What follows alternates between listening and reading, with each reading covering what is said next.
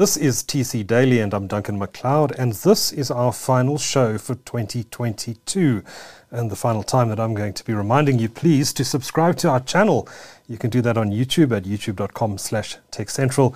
And uh, while you're at it, why not subscribe to our daily newsletter, techcentral.co.za slash newsletter, and you'll get all the latest local and international tech news, including this show, delivered to your inbox every morning at 5 a.m. But before we all disappear on our Christmas holidays, we have one final interview for the, year, and I'm very pleased to welcome Rob Godlonton, CEO of Plus One X, into the studio. Rob, it's great to see you. How are you doing? Very well. Thank you very much, Duncan. I really appreciate the opportunity, uh, right, uh, leading up to Christmas to have a little chat to you and explain what we're doing at Plus One X and where are we're going to. So thanks for the opportunity. Well, pleasure. Thanks for coming into the studio. I think many people in the IT industry know you quite well, or know your name at least. Uh, you've um, you've worked for some of the biggest companies in the space. I was actually having a look at your LinkedIn a bit earlier. You started your career at PeopleSoft. Indeed. Well, so I didn't I actually started my career in. Uh, as an accountant in Durban at Unilever, oh, all cases, IT career, my IT career, hundred percent. Um, and yeah, I had I had the opportunity living in the UK um, and actually was implementing Oracle Financials at the time, uh, but as an accountant, mm-hmm. and had the opportunity to uh, join PeopleSoft uh, as an implementation manager. And that's actually when uh, uh, the love for tech uh, started back in 1996. So was it around that time that Oracle bought PeopleSoft? A, a little bit later than later. that, yeah. Mm-hmm. But there is a little story behind my career and, and Oracle buying PeopleSoft. So I, I worked for PeopleSoft from 96 to 2000 and, and then started my first business mm-hmm. as an implementation partner. Um, and we scaled up that business and um, were fortunate enough to, uh, to sell that business to, um, to an American company called Infogain. Um, and you know, my first experience of acquisitions, and I'll come back and talk about acquisitions and joiners a bit later. Um, but you know, from a from a people PeopleSoft perspective, um, we built a business, uh, and then Oracle bought PeopleSoft. Mm. And it was an interesting, interesting times there because it actually created an opportunity for me to join another uh, organization called Cedar Consulting, uh, okay. uh, also in the in the PeopleSoft space. So, you know, that that you, are right. That was that was my my love for tech and understanding of tech, and uh, you know, went through the Y2K uh, bubble with PeopleSoft, right. and then got into the the the dot com uh, side of things also with PeopleSoft on, you know, they were the fir- they were actually the first client server organization to move to um, the internet, uh, mm-hmm. you know, side of side of things. So PeopleSoft ahead of their times. Um, and interesting, I'm not sure if you're aware that a lot of the leaders of PeopleSoft went on after Oracle bought them mm-hmm. uh, to, found, to to be the founders of Workday. Oh, I didn't uh, know that. Yeah, okay. so. Um, I often say to people, you know, and, and, probably get myself into trouble and say, you know, um, you know, Workday is PeopleSoft on steroids because they what they did is they took time off and reflected on where where the market was going, and yeah. so that's how they bought out a, a, a cloud platform in the enterprise resource planning space um, as Workday. So uh, you know, it is fascinating to see how people um, you know sort of build out uh, new mm. tech based on what's happening in the world. So yeah, it was a hell of an acquisition back at the time that Oracle did. It was multi-billion dollar, and back then it was that was a lot of money. It uh, was indeed, yeah. And yeah, and uh, Oracle shut down the PeopleSoft name pretty quickly. Um, yeah, so interesting, uh, um, uh, Duncan. On, on the on the PeopleSoft side of things, the the brand and the technology and the human capital space is still operating. Is still, the brand still there? The brand is still oh. there. Yes. Okay. Yeah. So so actually, they kept two two brands. Um, uh, and the one the one is JD Edwards, which uh, yeah, I remember JD Edwards. Yeah. So um, because, because PeopleSoft bought JD Edwards before. Oracle bigger fish and bigger yeah, fish, right? So, so there, yeah, it's always fascinating, and it has been fascinating for me around acquisitions, and we'll talk about that a little yeah. bit later. But you know, sitting there and, and uh, you know, the Craig Conway, um, who, who, actually worked for Larry Ellison, and, and I think what, one of the things that people don't actually appreciate in our space is how many top uh, leaders. Um, you know, Larry Ellison produced over the years because mm. you know you got Tom Siebel, um, you know, mm-hmm. who, um, uh, um, from a CRM side of things in those early days came from Oracle. Uh, Marc Benioff, Salesforce came from Oracle. Oh, right. uh, yeah, also one of uh, one of Larry's uh, lieutenants. Um, but going back to that, uh, the PeopleSoft's um, sort of tried, well, bought uh, JD Edwards with the hope of not then, mm-hmm. uh, the, the, hope that Oracle wouldn't buy uh, PeopleSoft because it had got so big already. Mm-hmm. But uh, Larry being Larry I acquired both of them at the time. Right. Um, and you know the, the idea was to fuse the project the, the products together uh, and they did they took a lot of the good learnings and good tech out of both JD Edwards and and PeopleSoft um, and and built out Oracle Fusion mm-hmm. but they've still kept in, in specifically in two areas for PeopleSoft in the higher ed spa- higher education space uh, in US in the USA um, PeopleSoft dominated and and in the human capital uh, HR side of they dominated mm-hmm. Uh, and JD Edwards, Edwards, I do believe, is still around and very strong in the supply chain and manufacturing side of things. But okay. yeah, so it's fascinating these companies, uh, right. you know, what they do. Right, and and you um, made your first foray into the IT services, the sort of system integrator market, I think, around the mid two thousands when you joined Dimension Data. Yeah, so correct. Uh, mm. so well, I was had uh, had the opportunity and uh, you know, people often ask me why why did I come back to South Africa? You know, after spending 12 years, 13 years in uh, in the UK, and and it was really around uh, you know wanted to make a difference already in South Africa. Uh, the quality of life it's it's a phenomenal country. Mm-hmm. It's got amazing opportunities. Um, and had the opportunity to join Dimension Data uh, in the, on the global sales side of things. So uh, and still based in the UK. Uh, so I started in the UK uh, for the, you came back here, and, mm. and, then came back with them. So the, the plan was uh, to start there, and then and I spent I spent four years, um, you know, with Dimension Data, and I think the biggest learning that I would take out of uh, that experience and and what uh, the likes of Jeremy Ord and Doc Watson and, and and the team had got right in the early days, they were obsessed with their clients, and, mm-hmm. and I think probably my biggest learning from them uh, and that I've taken into Plus One X is that client obsession, and and they really did uh, accelerate that because you know in in those days. Uh, on the back of Cisco, they did um, they did amazing things in the mm-hmm. in the networking space for South Africa and, and enabling businesses. Yes, yes, okay. So you were there for about four years or so, uh, and then I'm not sure it happened immediately, but you you then joined EOH.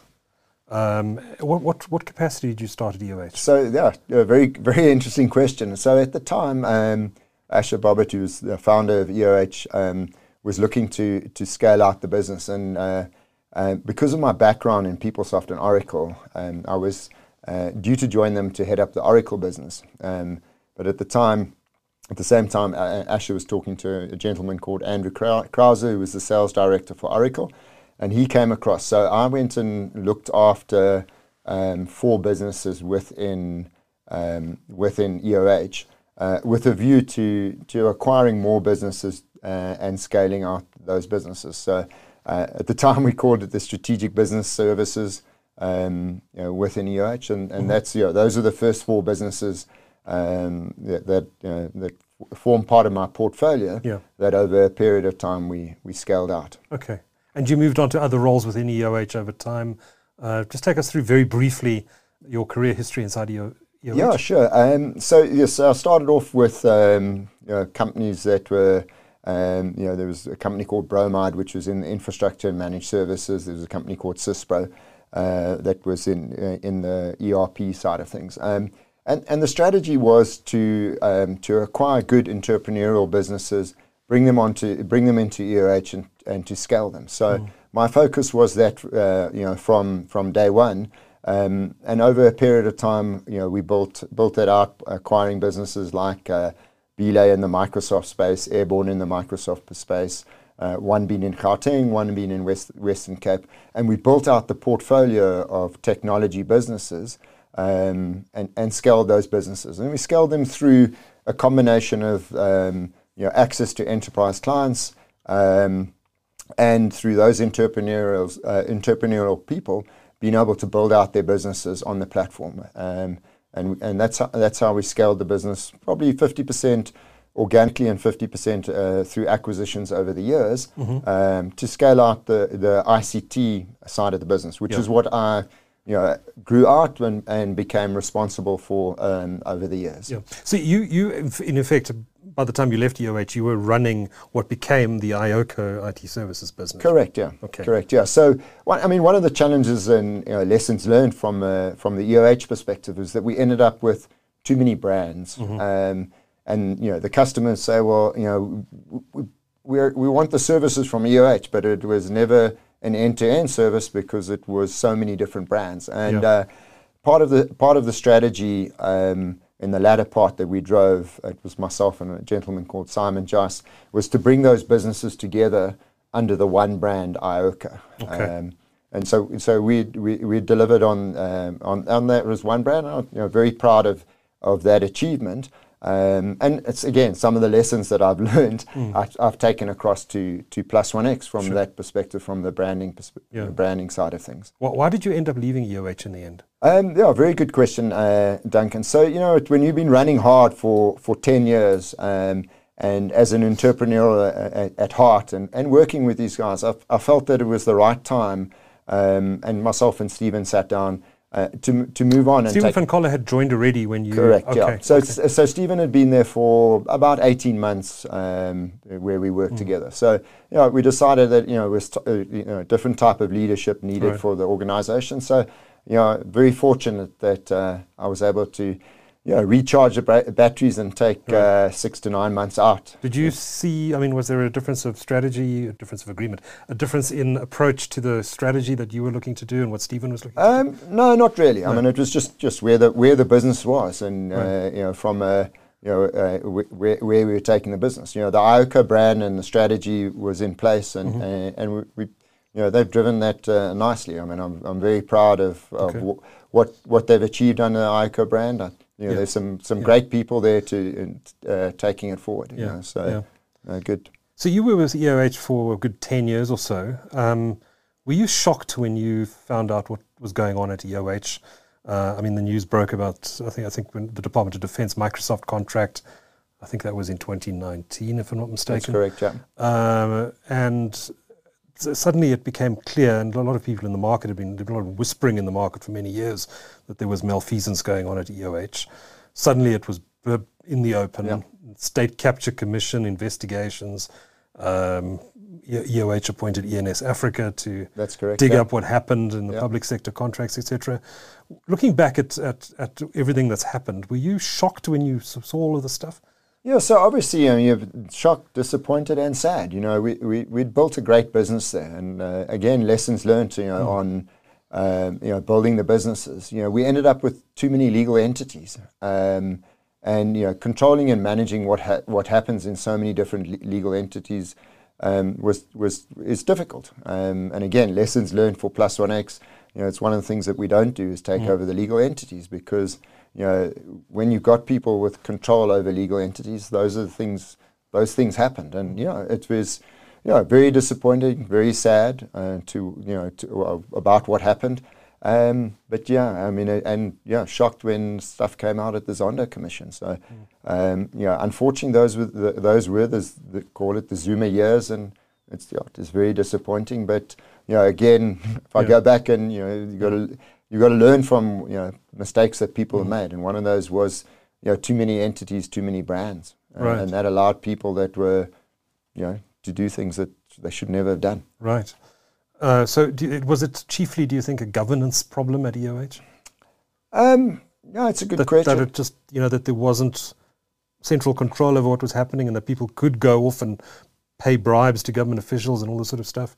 Um, I mean, is is this fundamentally a governance issue at EOH that the top management lost control of what was going on inside the organization? Yeah, so it's, um, yeah, it's, I, mean, I think it's a combination of you know having that visibility and and control, uh, which is which is important, um, and I think it's one of the key things that you know Reunert and other organizations have got got right. Um, and you know you have you have those controls, um, but if you have so many entities, which is the challenge that we had at EOH, getting visibility of them and and having entrepreneurs mm. doing things in, in those businesses yes. um, is is hard. Um, so you know, as part of one of the exercises as uh, with iOCO was to consolidate the number of entities, and, and just in iOCO we had uh, 60 odd entities that we consolidated down to 12, mm. uh, 13 of those mm. those entities. So yeah. yeah.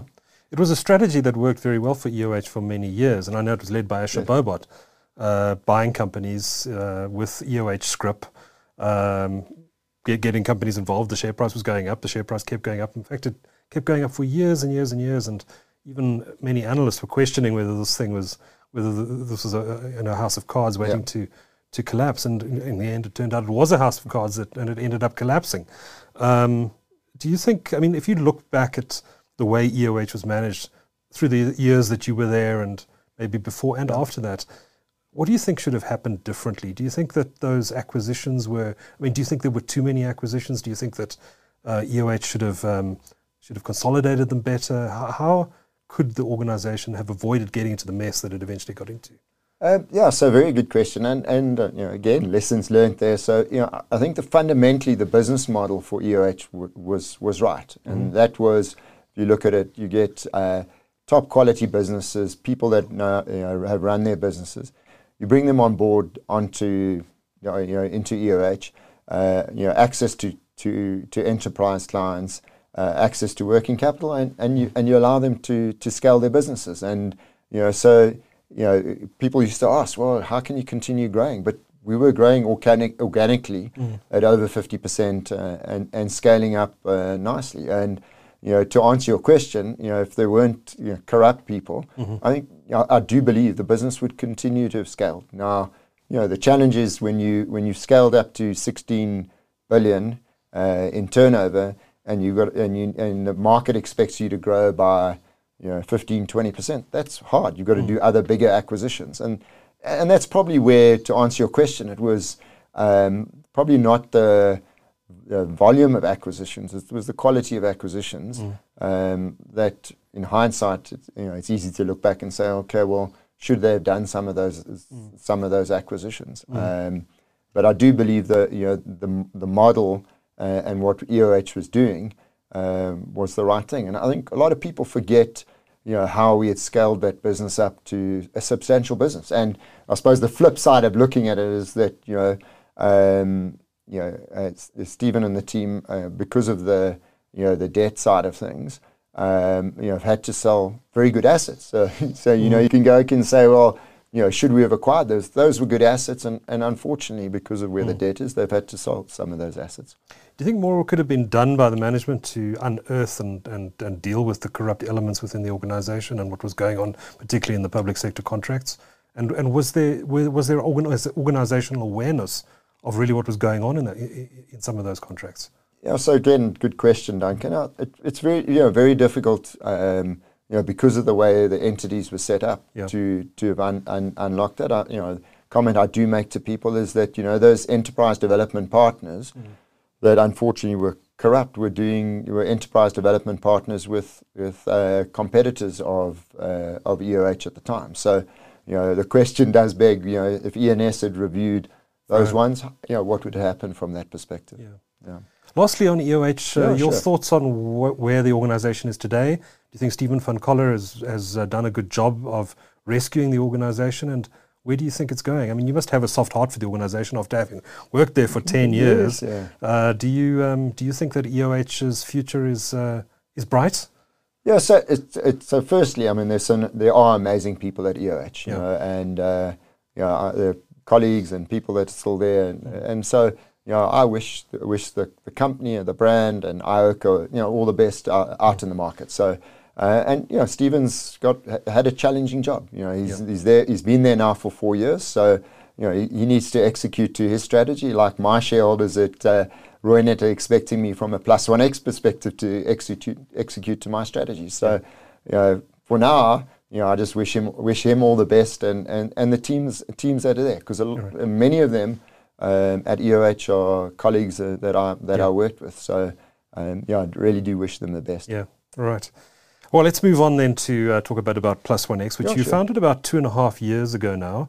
Um, what was the genesis of Plus One X? Uh, you you left EOH. You spent I think six or nine months thinking about what to do next, and then Plus One X is what you decided to do.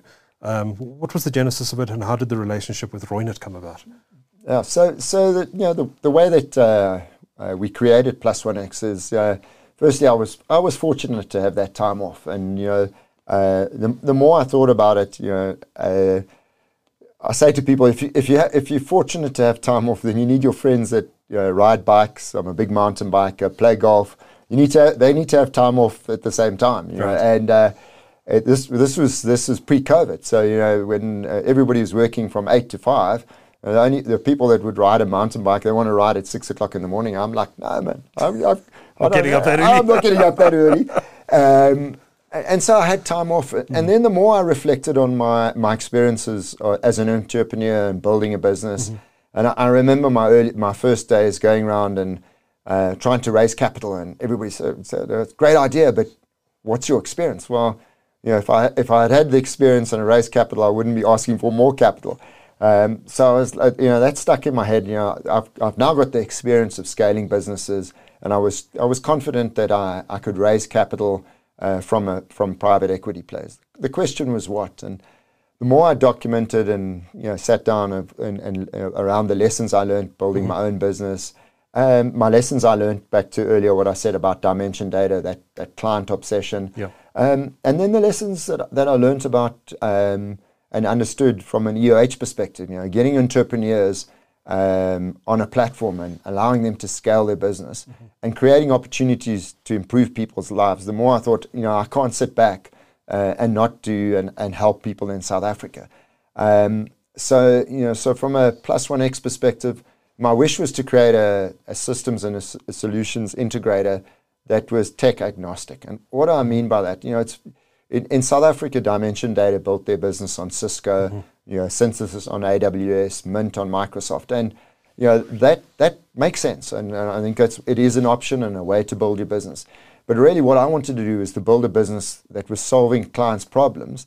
And yes, we would have all the right tech certifications, but I didn't want to be a pure reseller.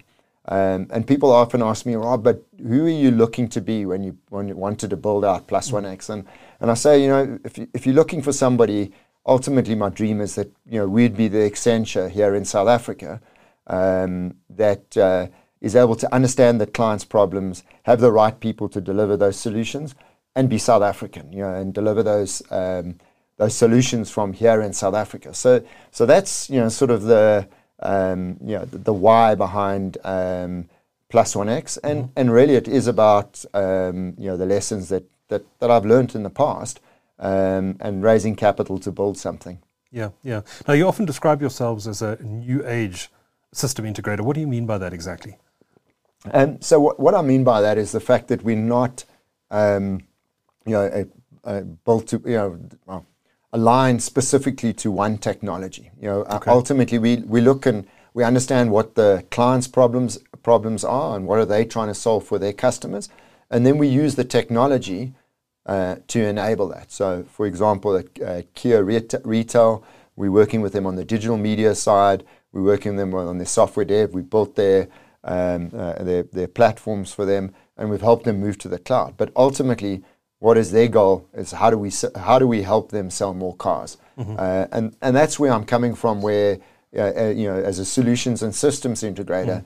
you know new age just been we utilizing the, the the latest technologies without being saying okay well you know you have to go AWS or you have to go Microsoft yep. they're unbelievable technologies it's just working out how can we help our, okay. help our clients from that perspective? So you're not looking to be a Cisco Gold partner or a Microsoft Gold partner and that sort of thing? Um, so we, we, we, we are uh, in those examples. I mean, we've probably got one of the most certifications in Microsoft okay. as an example. But so you do work closely with the vendors. Uh, we well. work very closely with the vendors, and you need those certifications. But if a, if a client, uh, like a large bank, is moving um, a lot of their their, their um, applications yeah. um, to in this case it's to Microsoft Azure. We've got the certifications and we're helping them move their applications to the Azure cloud. Okay. At the same time, we're doing a, a, similar exercise in AWS. So so it is around what's your problem and the and the tech and, okay. and we are certified in, in those technologies. So if I'm going to summarize it, you've got you you have more of an advisory role than a traditional system integrator so advisory, but the big difference is that we can then execute and implement, and that's mm. what you know, and that's why it's a bit of, bit tongue in cheek with uh, Accenture because okay. they can execute and they've got global centers all around the world. Yeah. I'm just saying we're we're a local provider that can give advice and then uh, mm-hmm. implement from that perspective. Are there specific industries that you specialize in? Um, so yes, there are, and that's because of the how we built out the business and the enterprise clients that we have. Mm. So um, you know, from a plus one X perspective, going all, all the way back to you know scaling the business, it's around having business. What we've got is we've effectively got access to enterprise clients. Um, we have platforms, which is basically our HR finance.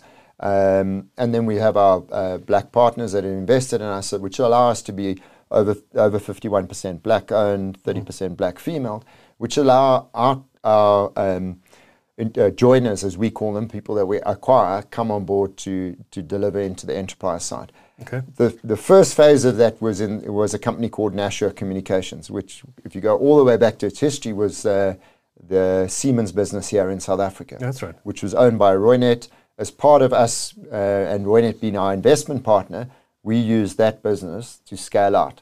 We were very, very fortunate that business had some great clients, both on the banking side of things on uh, so the financial services, mining, uh, and then in the university space. Mm-hmm. Um, so long way of answering your question, but to say you know from a uh, you know those those are the core areas that we that we, we, we started the business on, and then we're able to lay on yeah. top. Yeah. And you've made a number of acquisitions in the last little while. Um, maybe just very briefly take us through those. Yeah, sure. Um, so, I mean, from an acquisition perspective, you know, we call them joiners. And going back to my lessons from go all the way back to that PeopleSoft Oracle, you know, if an acquisition is uh, um, you know, acrimonious, it's never going to work. So it mm-hmm. needs to be a, a win-win situation. So we actually want the businesses to join us and then scale out. Why do we? Why did we need to do these acquisitions, or as we call them, joiners? Was to build out our services capability mm-hmm. to deliver from our clients.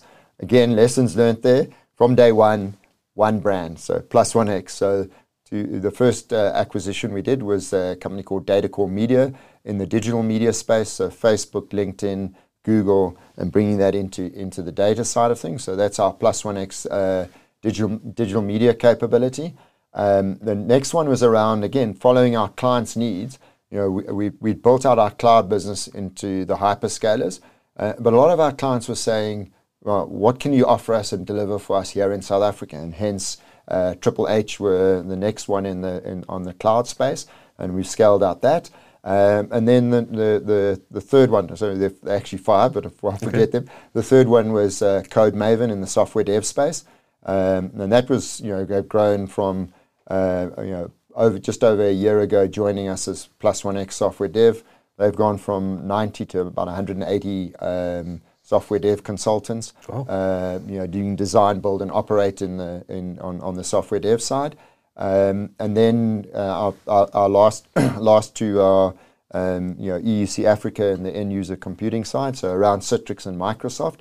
Um, and then all the way back, sorry, I missed the, the, the, the other one was mm-hmm. the Reunert ICT uh, business that uh, was providing uh, licensing and managed services within Reunert. So that, that, that's where we are as we are currently right. today, roughly about 350 uh, people in, in okay. the business providing those services. And in terms of your acquisition strategy, where are the gaps that you? Uh um, so yeah, so fr- from a, a build-out perspective, you know, the areas that we've got gaps in are in the in the data side of things. So we we've got a small uh, data business, but you know, d- uh, data. Um, you know, somebody asked me, well, what are the top themes for uh, FY 2023? And I think one of the big ones is around understanding data, uh, you know, both internally and then how to monetize it. So you know, in the data space, we, you know, we need to we need to scale up, um, and then in the security space, mm-hmm. um, we also need to uh, scale up. So those those are two that we've uh, we've identified. And, and what sort of a war chest do you have to make acquisitions? Um, you're obviously part of Reunert. Uh, Alan Dickson was in, in the studio a couple of weeks ago, week last week, I think. Um, uh, does he has he made Reunert's cash uh, resources available for you to go on a buying spree? Uh, to what extent can you actually scale up through through bigger acquisitions? Yeah, so very good question. So, I mean, one of the benefits of being part of Reunert is is access to the uh, you know, mergers and acquisitions um, capability, and also to to the working capital, as you've called it, the the, the war chest. Yes. Um, and you know, for us, it's we've got a business plan from a plus one X perspective as as mentioned, data and security. Mm-hmm. Um, but we are looking at and working very closely with um, with Alan and the team around what other what other areas can we scale out there. Um, so you know, it's uh, if I've got the if I put the right business case in um, on the table, mm-hmm. you know, mm-hmm. the the investment from a from a Reunert perspective. Uh, will will happen. Uh, okay. yeah. So, okay. So, so, very, so not very, just small bolt-on acquisitions. You could do something big. Yeah. So we could do something bigger, and that's you know that is the exciting uh, part of why yeah. you know why we went with Reunert as our investment partner. Mm-hmm, mm-hmm. I'm going to ask you two final questions. The one is pertaining to the IT industry, and the final one is pertaining to the country. Uh, I want to ask you about the state of the IT industry in South Africa. Uh, you've been in this industry for a long time. Uh, there seems to be um, at the, w- on one side of things, there seems to be a shortage of skills. On the other side of things, there's not much employment going on at the moment. Companies are really feeling the pressures. What's your sort of broad take on the state of the IT industry in South Africa right now and where it's going?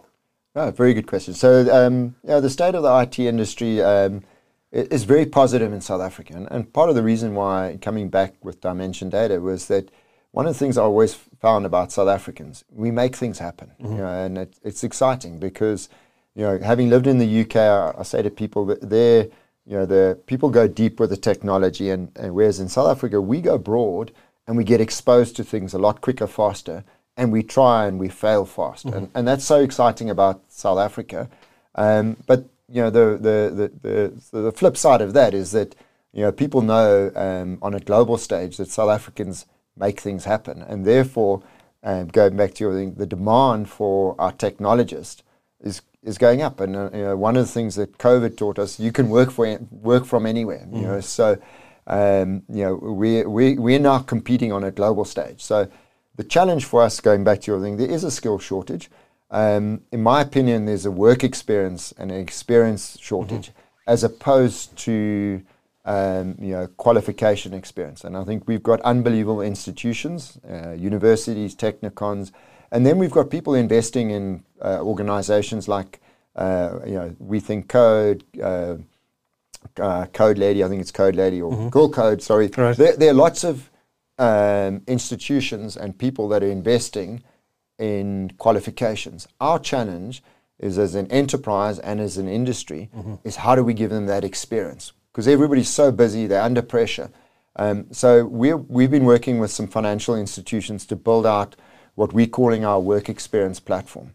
And that's really is. So Morgan, who heads, and, and Darby, who head up uh, our software dev business, they call it the missing middle because mm-hmm. it's how do we get people that are qualified to be an experienced software dev engineers.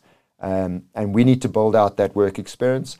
Uh, and so ultimately what we, we're working with our, uh, with, with three of the banks uh, where, where they're giving us pieces of work to fulfill. So it is it's not quite outsourcing, it's a partnership model. And what we're doing is we're putting young grads onto those programs with our experienced people to deliver that. And after six months, you know, those people have got good experience. And that's the real challenge we have mm-hmm. in South Africa. Uh, you know, I think with the digital economy that we have, people have got access to it, but how do we get that experience? And, and, I, and I'm a big believer uh, in, how, in, in what do we do in that space. And we're working with the likes of Clickatell, Pieter de Villiers mm-hmm. uh, as well, who's, who's they've got, we've got some great initiatives. And that's why I'm very excited about the future of IT in South Africa. Okay. Now, what about the country as a whole? Uh, we're uh, sitting recording this. We've got stage five load shedding going on. Makes it very difficult to do business. Uh, you're positive about the outlook for the IT industry. What about the country more broadly? Um, so more broadly, I'm you know I'm I'm a true South African, so I'm you know I'm going to look at the the glass half full, and, and just I just believe that I, I, here as South Africans, you know, we just make things happen. Um, except uh, electricity. Uh, except electricity, but even then, if you if you look at and you you said you had uh, Alan from Reunert uh, yes. Uh, in here, and if you look at Reunert, we've we've there's a whole lot of stuff we're doing in mm. Uh, renewable energies yes. as one of the segments, and yeah. going back to it, you know throw a problem at a South African, we'll find a solution and we'll make it happen. So, whilst whilst whilst the, the you know we, we are going through some tough times, you know, um, you know around political tough times, we're going through some tough times around load shedding. But as South Africans, you know, I'm I'm optimistic, and that's why I came back 15 years ago to make a difference. And you know, I'm I'm sure we'll make a difference, and we'll we'll see through it. We'll we'll we'll make a plan. That's for sure. Rob Godlonton is founder and CEO of Plus One X. Thank you so much for being our final guest on TC Daily for 2022. Have a great break, and uh, we'll catch everybody in the new year. Thanks, Rob. Thank you very much. Really appreciate it, Duncan. All the best. Thank you.